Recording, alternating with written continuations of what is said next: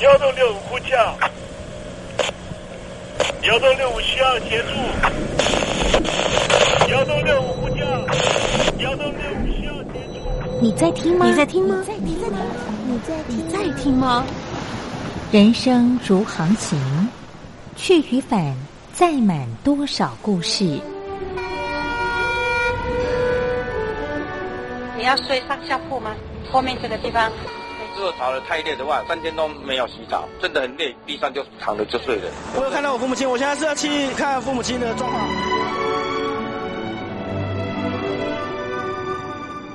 聆听故事湾，让每个故事找到属于自己的码头。我到了那儿以后，我们就往妈妈家去。我一到那边，就感觉我妈妈已经她能够活活下来都不容易。我知道，他没他没跟我讲，我也不敢问，好好苦。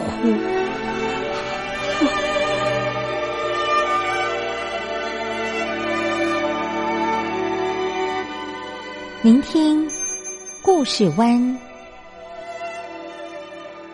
聆听故事湾。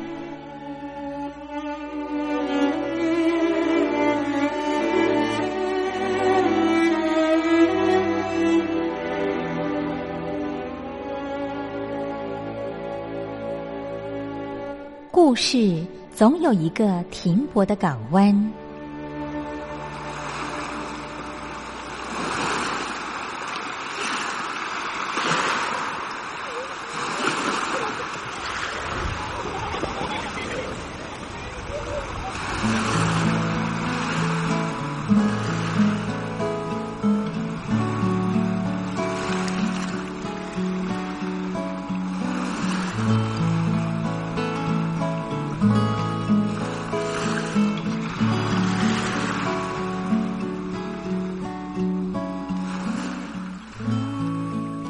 一二三四五六七七六五四三二一，大陆听众朋友您好，我是您的好朋友东山林，在台北问候您。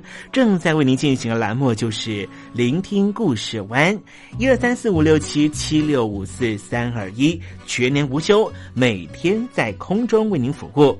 您在每天的凌晨三点十分，或是傍晚的六点十分，都可以在光华之声频道收听到这个栏目。聆听寰宇趋势，不用太多解释，因为聪明的你心中自有诠释。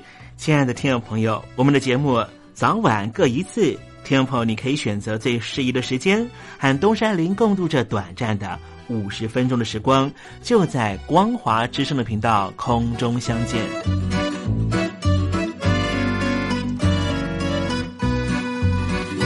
那么，听众朋友，收听、聆听故事湾东山林的节目，到底能够听到什么样的内容呢？尤其啊，我们环宇全世界，焦点放到神州大陆啊，光是整个中国大陆呢，就有将近九千家不同的大大小小的电台了。我们的节目到底有什么不一样的地方呢？嗯，让东山林自吹自擂一下吧啊。宫中频道何其多，赵钱孙李挺能说。热点平地上直播，仔细听来差不多。直播室外领导多，你说他能怎么说？开场才说茶黑窝，碰上土狼不敢摸。主播低头翻翻稿，导播左右反复搓，想到孩子泪婆娑。好了好了，都别说，且听东山林怎么说。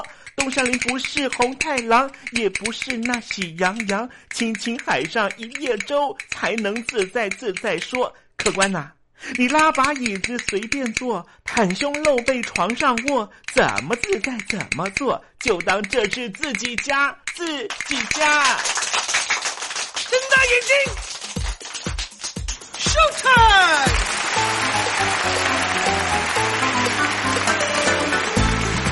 听众朋友，你好，我是你的好朋友东山林，在台北问候您。正在为您进行的栏目就是《聆听故事湾》啦。为什么节目的开场要这样的隆重呢？因为在凌晨三点钟的时候才进行我们的节目啊。听众朋友可能正在打瞌睡之中，或是呢在睡梦之中，所以呢要赶快把听众朋友呢让那瞌睡虫踢到九霄云外啦。听众朋友，今天的节目非常的精彩，千万不要错过喽。那么精彩的内容到底包含了什么呢？赶快让东山林为您报告。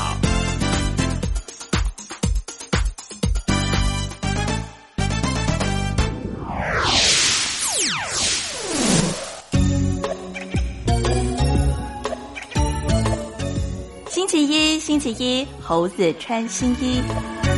那时候的二月二十二号呢，本来是一个值得纪念的日子啊，但是呢。达赖喇嘛这一位呢，曾经在一九八九年获得诺贝尔奖的西藏自治运动的代表人物呢，他选择低调，不庆祝也不纪念啊。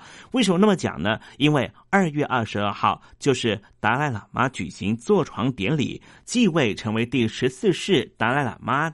八十周年的纪念日啊！但是呢，在他成为西藏精神领袖之后，其实大部分的岁月呢，都是处于流亡的情况啊。因为北京当局指控呢，八十四岁的达赖喇嘛呢，想要分裂中国。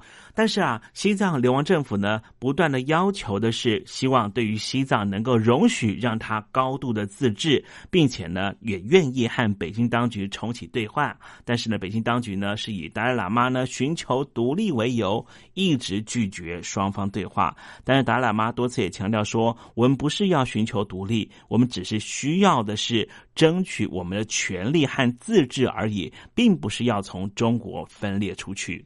达赖喇嘛怎么样样呢？去跟这个啊非常集权啊非常这个强悍的北京当局呢啊这个做这个斗争了哈。达赖喇嘛呢，他有一个非暴力的哲学。待会呢，在时政你懂得的环节里面，再跟听众朋友详尽的介绍哦。那么今天节目的下半阶段要为您进行另外一个环节，这个环节就是文学星空。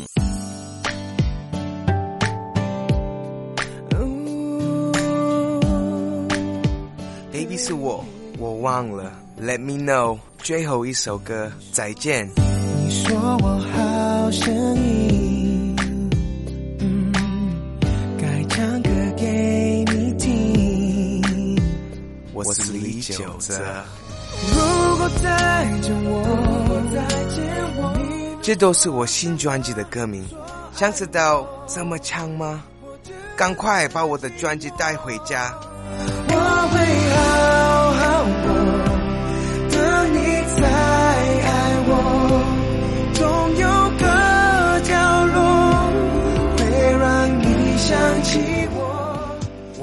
好好过，也要请你收听东山林的节目。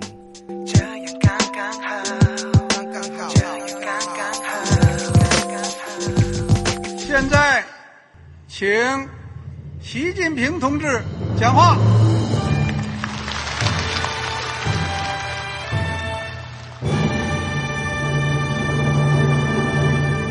中国梦必须紧紧依靠人民来实现。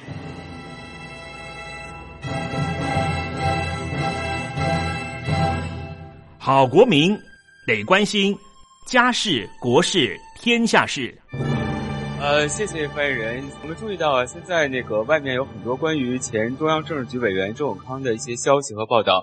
我不知道发言人对这个事情有没有什么可以呃透露、可以披露的。国家对于公事啊，不是什么东西都要公示的。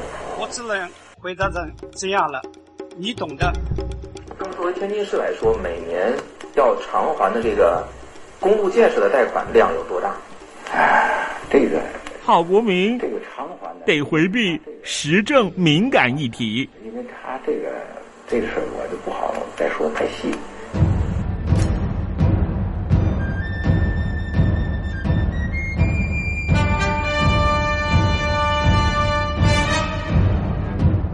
我们要坚持人民当家作主，坚持人民主体地位。任何官方不宜说太细，期望您体谅的话题尽在实证。实证，你懂的。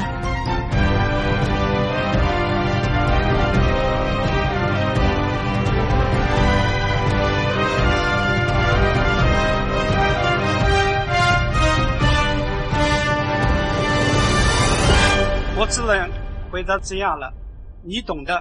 那些官方无法为您说太细的事情，就让东山林为您详细的说明白。天婆早上好，晚上好，正在为您进行的栏目就是聆听故事湾。此刻为您进行的环节就是时政，你懂的，一同关心焦点话题。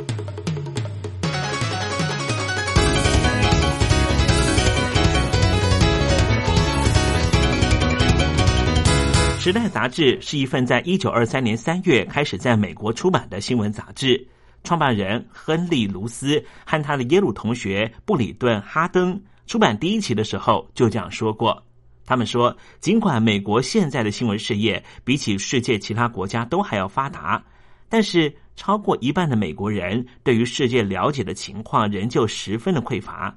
这当然不是每日初刊的日报的过失。”因为我们随随便便就把应该由自己负责的责任归咎于他人，这是不对的。人们之所以不了解情况，那是因为没有一种出版物能够适应繁忙的现代人的时间，能够不太耗时，又能够让大家周知天下事。所以，美国有了一份了解全世界概况的《时代》杂志。另外，亨利·卢斯他自己常常讲到美国世界的憧憬，也就是他希望他的读者能够对于未来有一些美好的想象。亨利·卢斯如此浪漫的性格和他的家庭有些关系。亨利·卢斯的父亲啊，和中国有非常密切的关联。他的父亲是长老会的传教士，从美国到中国服务，还曾经担任过。齐鲁大学和燕京大学的副校长，从小在教会家庭长大的亨利·卢斯有着浪漫的性格，所以他办的杂志当然也有这样的氛围。时至今日，《时代》杂志继续透过空前未有的管道采访全世界最有影响力的人物，提供读者认识世界的机会。二零一七年的年底，《时代》杂志的国际版换了一个新的编辑，叫做 Dan Stewart。他领导以来，《时代》杂志至少发行了十五篇关于领导人和准领导人的直接采访。这些受访对象大多都是这个国家或是这个区域或是某一个族群的重要人物，正在为彼此画出一个美好的未来愿景。他们包括了法国、沙地阿拉伯、纽西兰、哥伦比亚、阿根廷、泰国、意大利、巴西的领导人。巴西的领导人还曾经说过：“我不是个血局人，希望能够直接和《时代》杂志联络。”另外，他们也专访了亚美尼亚、巴基斯坦、伊拉克、奥地利、马来西亚，当然也有包含了美国的领导人。今天我们来谈谈的是，他们最近访问了西藏精神领袖。《时代》杂志驻上海的记者查理前往了印度喜马拉雅山脉的达兰萨拉。和世界最被隔离的人之一的西藏人精神领袖达赖喇嘛进行了对话。虽然说北京当局持续的孤立他，并且试图把宗教纳为己用，但是查理说，达赖喇嘛并非表现出苦楚的样子。无论是对北京当局，或是对放弃西藏的英国人和美国人，他从来没有责怪任何一个人。实际上，达赖喇嘛至少已经三次登上了《时代》杂志的封面人物。第一次是在一九五九年，当时达赖喇嘛才二十三岁，他伪装成为士兵逃离了西藏。二零零八年的时候，伟大的旅游作家和《时代》杂志的撰稿人皮克艾尔再次访问了达赖喇嘛。当我们面临了现在这一个分崩离析的全球化时代的挑战。佛教相互依存的讯息，对于现在来说，仍旧有很强的影响力。这位采访达赖喇嘛的记者说，他曾经访问过菲律宾、南韩和泰国的领导人，他自己觉得达赖喇嘛是一个善良、真诚、风趣的人，也是独一无二的一名领导人。达赖喇嘛常常说了一句格言就是：愤怒、仇恨、嫉妒都不可能带来和平。唯有透过慈悲关怀，才能够解决问题；卸下武器，才能带来真正的快乐。达赖强调，以暴力解决争端根本不可能，非暴力途径是唯一解决的方法。他特别向欧盟的各成员国的领导人提出呼吁，因为欧盟是以人权价值成立，而且是坚定不移的联盟基础。他认为，欧盟的人权价值和坚定不移的价值观应该要输出到其他的国家，让大家一起承担区域问题，一同来解决彼此跟彼此之间的关系。虽然西藏在过去六十多年来仍旧遭到北京当局严苛的对待。但是西藏人为了维持西藏宗教和文化，坚持以非暴力途径展开和北京当局的对抗之路，这是难能可贵的。因为暴力总是伴随着冲突和恐怖事件的发生，所以非暴力途径这是人类解决冲突的唯一良方。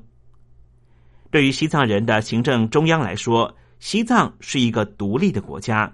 虽然在一九五九年之后被北京当局入侵之后，迫使八万西藏人流亡到印度，一无所有，面对不可计数的困境，但是现在努力的成果，仍旧已经在世界各地建立了三十多个联系机构。北京当局想要完全掌握西藏，但是西藏从来没有屈服压迫的手段，所以一直都有各方各面的。抗议游行的发生活动，东山林就知道，几年前大约有两千人到了西藏东部，为了保护游牧区的土地和环境，用和平游行的方式抗议北京当局入侵。虽然说过程中造成三人西藏人自焚，但是后来在自焚者的遗属中，我们看到他写道：“神圣领土的资源不仅被北京当局永无止境的取用。”甚至一直采用高压的手段欺负西藏人，而且还反复的囚禁藏人。但是西藏人将继续坚持非暴力抗争的形式，同时也希望各国各方人士支持以非暴力的方式持续改变世界。西藏人的宗教和政治领袖达赖喇嘛为什么不住在西藏？很多人都知道，达赖喇嘛流亡在海外已经超过五十年了。但是五十多年前究竟发生了什么事，迫使达赖喇嘛不得不流亡海外呢？半世纪以来，知道这个故事的人少之又少，尤其是中国大陆的朋友。日前在台湾出版了《达赖喇嘛自传》，其实就是达赖喇嘛自己亲自叙述的故事。里面可以说明当时他和北京当局的交手过程。到底西藏发生了什么事呢？为什么在一九五一年，西藏被迫和北京当局的中共签订了所谓十七点和平协议？为什么签订之后还没有办法维持和平状态呢？甚至后来拉萨还发生了全民抗暴，达赖喇嘛被迫逃到了西藏。十七点和平协议不仅不能够维持和平，还导致于流亡，十几万人流离失所，百万人后来在中共统治之下牺牲了生命。这一本自传书里面特别提到，一九五六年，达赖喇嘛接受印度邀请，参加了佛陀诞生两千五百年的纪念活动的时候，曾经一度想要留在印度不回西藏，但是当时印度总理。尼赫鲁找了当时的北京国务院总理周恩来，周恩来亲自作保，亲口保证绝对不会把中国共产党的改革那一套放在西藏地区对付西藏人。结果是什么呢？根本是谎言一片。达赖喇嘛回到了西藏之后，也不过几年，西藏的情势恶化到最后，他还是不得不逃亡到印度。把时间拉近一点。一九七九年，邓小平的一句“除了独立，什么都可以谈”，达赖喇嘛为了西藏境内六百万西藏人的福祉，开始和北京当局谈判，要求高度自治，放弃追求独立之路。但是时间过去三十多年，中藏谈判不仅完全没有结果，中共到现在仍旧不断指责达赖喇嘛是分裂分子。而且，中共利用谈判时间换取空间，在西藏境内大搞汉化、大举移民，让西藏首府拉萨的汉人已经多过于西藏人，快要变成外蒙第二。外蒙的蒙古人现在其实不到百分之十。如果我们用二分法大与小、强和弱来谈对抗这两个字，北京和西藏到底是什么关系呢？来看看波兰的前总统华勒沙吧。华勒莎是人权运动家，也是前任团结工会的领导人。他带领团结工联推翻了当时波兰独裁的共产党政府，后来获得了诺贝尔和平奖。他说：“什么样的权力才是最强而有力的呢？北京当局对抗西藏的力量是强大的吗？还是俄罗斯对抗波兰的力量强大？最危险的力量到底是什么呢？”他说：“就像现在没有人相信欧盟会瓦解一样。”华勒莎说：“当时他也不相信苏联共产党会解体，但是他始终坚信有一天会出现。有智慧的人并不是依靠电脑数据。当时在波兰境内有一百万名士兵，境外有二十万名士兵，所以渺小的希望都要当成希望。”华勒沙坚信西藏最终会获得胜利。华勒沙对于和平有他的看法。他说：“和平的基础到底是什么呢？有些人认为是经济自由和法治，也有人说这是无稽之谈，因为利益均享才是和平的基础。”华勒沙说：“和平的基础无论是经济自由和法治，或是利益均享，最重要的是。”每个人在集体里面的每一个人都必须要参与讨论。现在全球都面临冲突，可能使得很多人不想参与政治活动，也不想投入社会资本，导致于原来应该是管理众人之事的政治，变成了是。政治专业户讨论的事情，而所有因为政治活动所衍生出来的政府政策影响到的全体公民，反而不在讨论的行列里面。华乐山认为，这对一个国家或对一个群体的和平状态来说是很危险的，因为当这些政策实实际际的影响到了没有参与讨论的公民的生活的时候。如果这影响层面太大，这些公民会集结起来反对执政者的。这种情况发生在西藏，北京当局的西藏政策并没有获得西藏公民的同意。这种情况也发生在中国大陆的一线、二线、三线城市，有很多的政策实际上影响到的公民并没有参与其中。最后的结果是什么呢？使得北京当局必须要投注更多的费用来维持社会的稳定，这是不是本末倒置呢？就如同达赖喇嘛所说的，暴力永远不是解决问题的方法。该怎么面对这些走上街头的人呢？按照达赖喇嘛的哲学，那就是坐下来倾听群众的声音。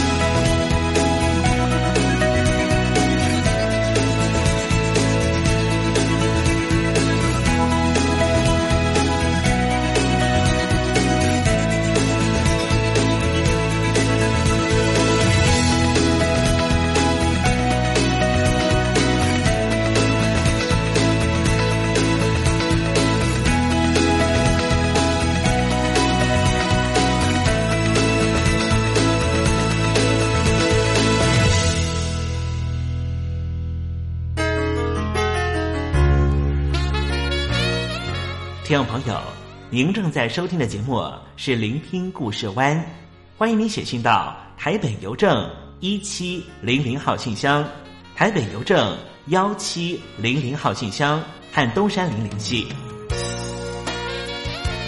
东山林就是东边的山里有只麒麟的东山林，东山林等候您的来信哦。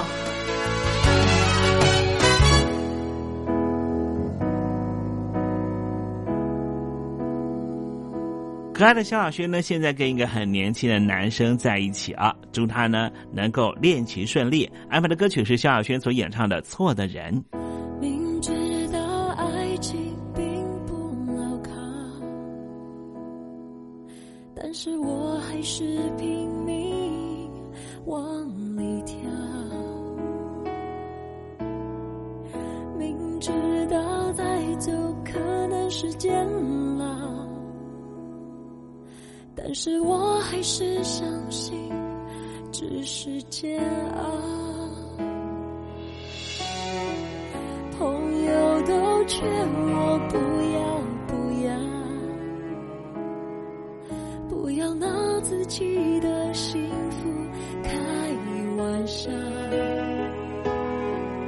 但是做人已经那么累，假惺惺的想要他。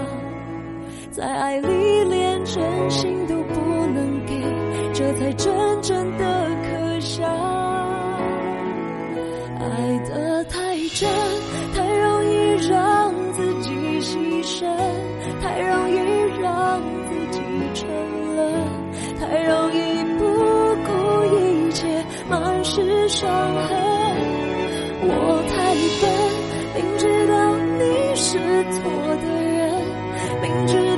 这不是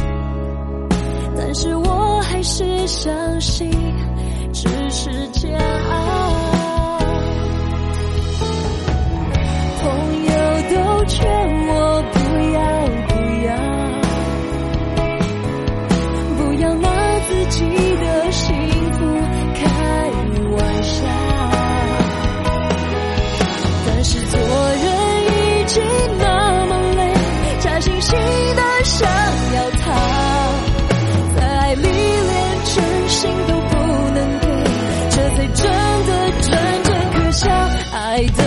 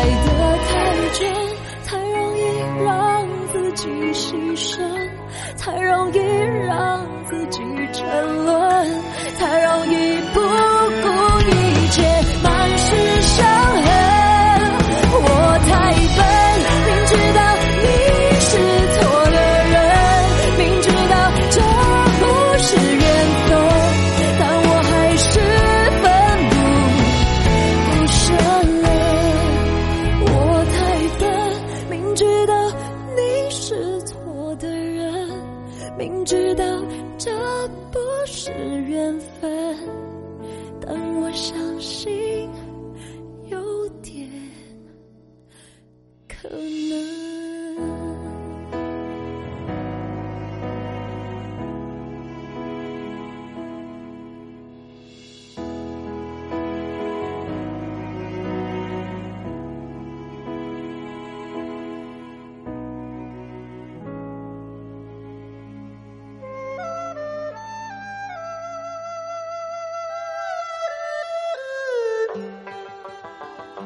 这是两岸中国人都喜欢的一首歌。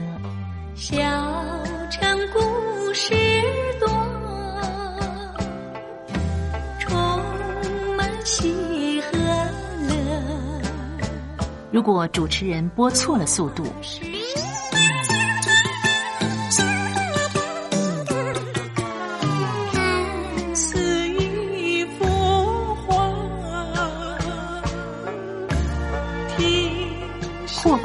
或慢的走调歌曲，都不是听众喜欢的。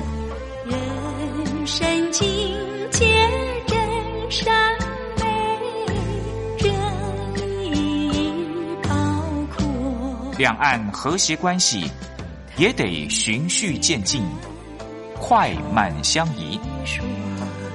小城故事真不错，亲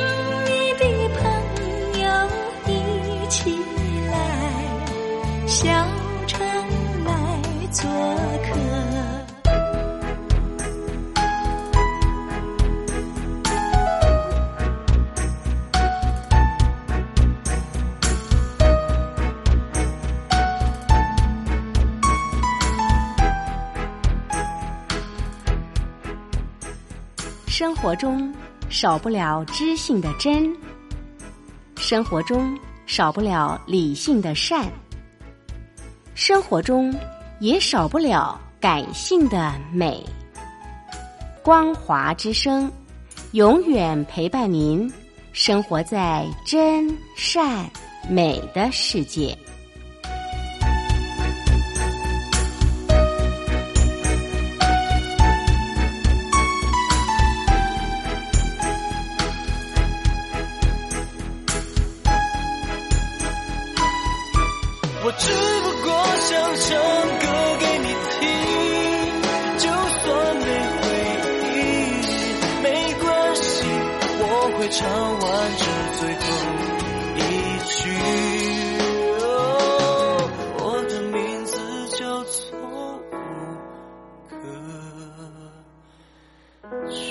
Hello，大陆的听众朋友，你好，没错，我就是吴克群。不管你现在在做什么，不管你现在在哪里，吴克群和光华之声在台北问候你。我只不过想唱歌给你听，用尽我全力，一首歌。这里是光华之声。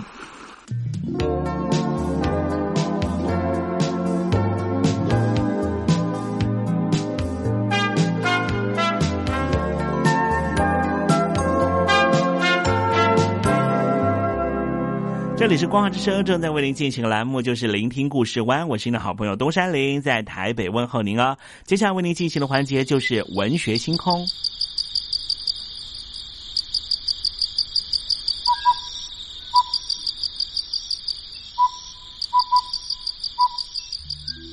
文学有着教化移情的作用。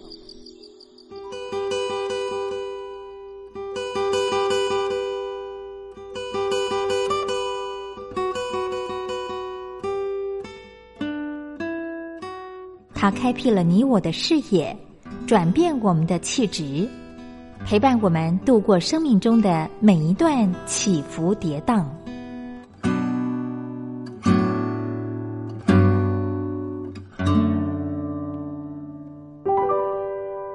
东山林邀请您一同进入文学星空。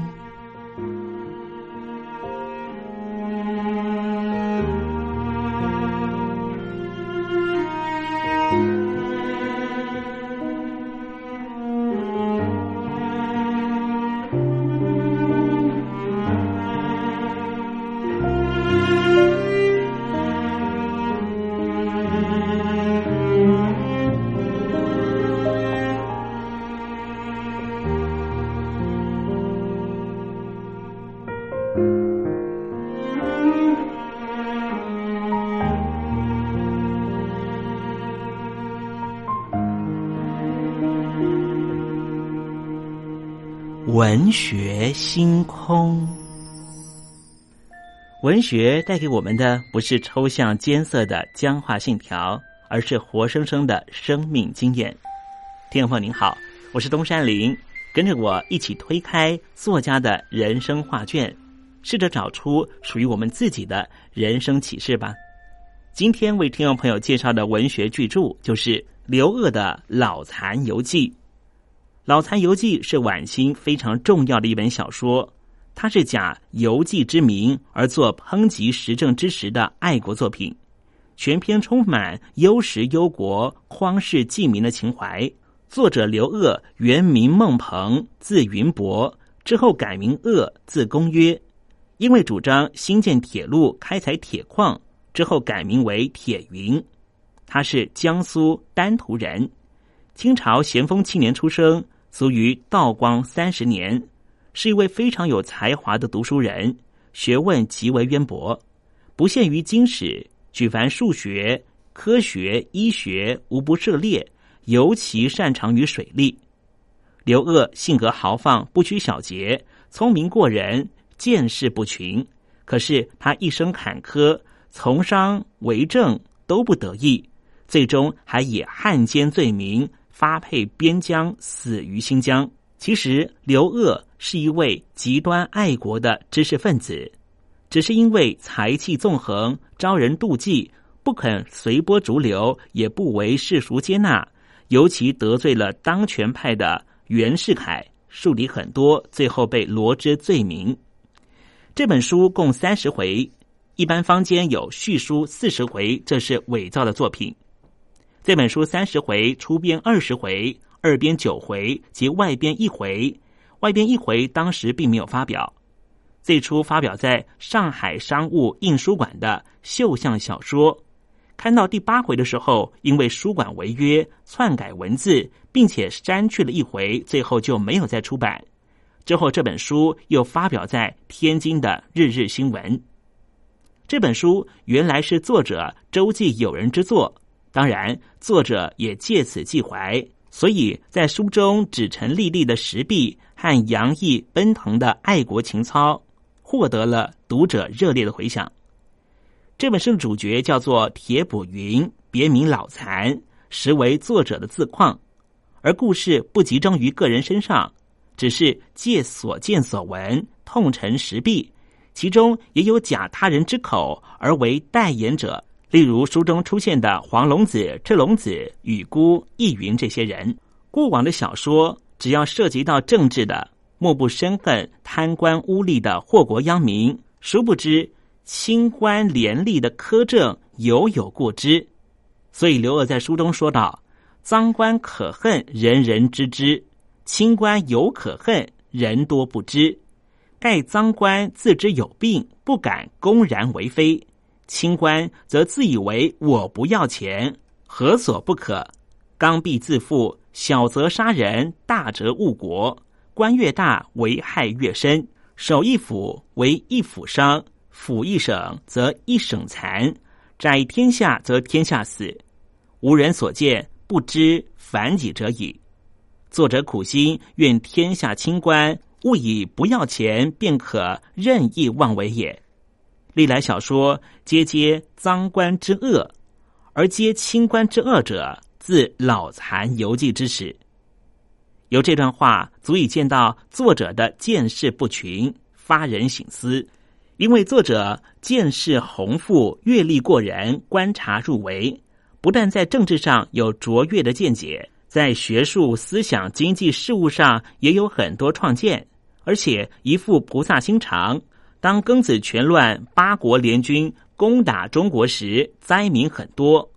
刘鹗购买粮食，赈济灾民，功德不小。另外，他治理黄河水利，使无数人生命财产得以保全，政绩斐然。在文学上也是缤纷灿烂，炫人眼目。他擅长用准确明朗的语言、细微的笔触、灵活的技巧写人物、写故事，所以。对读者产生强烈的吸引力。这本书虽然并非浩浩荡荡的长篇巨著，但是将垂之不朽也是肯定的。好了，听众朋友，今天的文学星空为您点亮的文学名著就是刘鹗的《老残游记》，希望听众朋友能够拨冗阅读。当我们真实的进入这本书的情境，透过反省思索，一定可以获得踏实的心得。文学星空，我们下回见。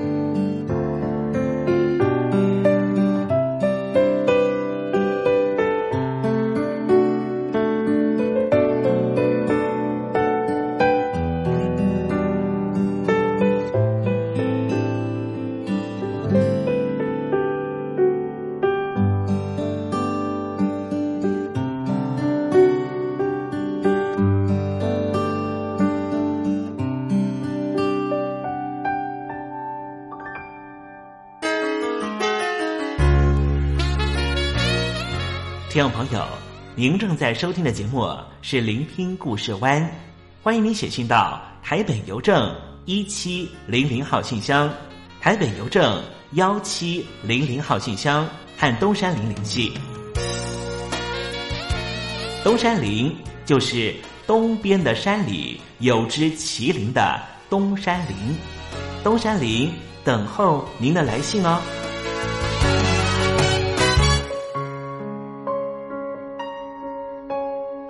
我身边有很多的朋友呢，都说他的择偶条件最重要的是呢，这个人必须要孝顺。安排一首非常孝顺的歌手唱的歌曲，萧敬腾的《Marry Me》。原来你就是未来，我能看见门在打开，我不后退。当你慢慢靠近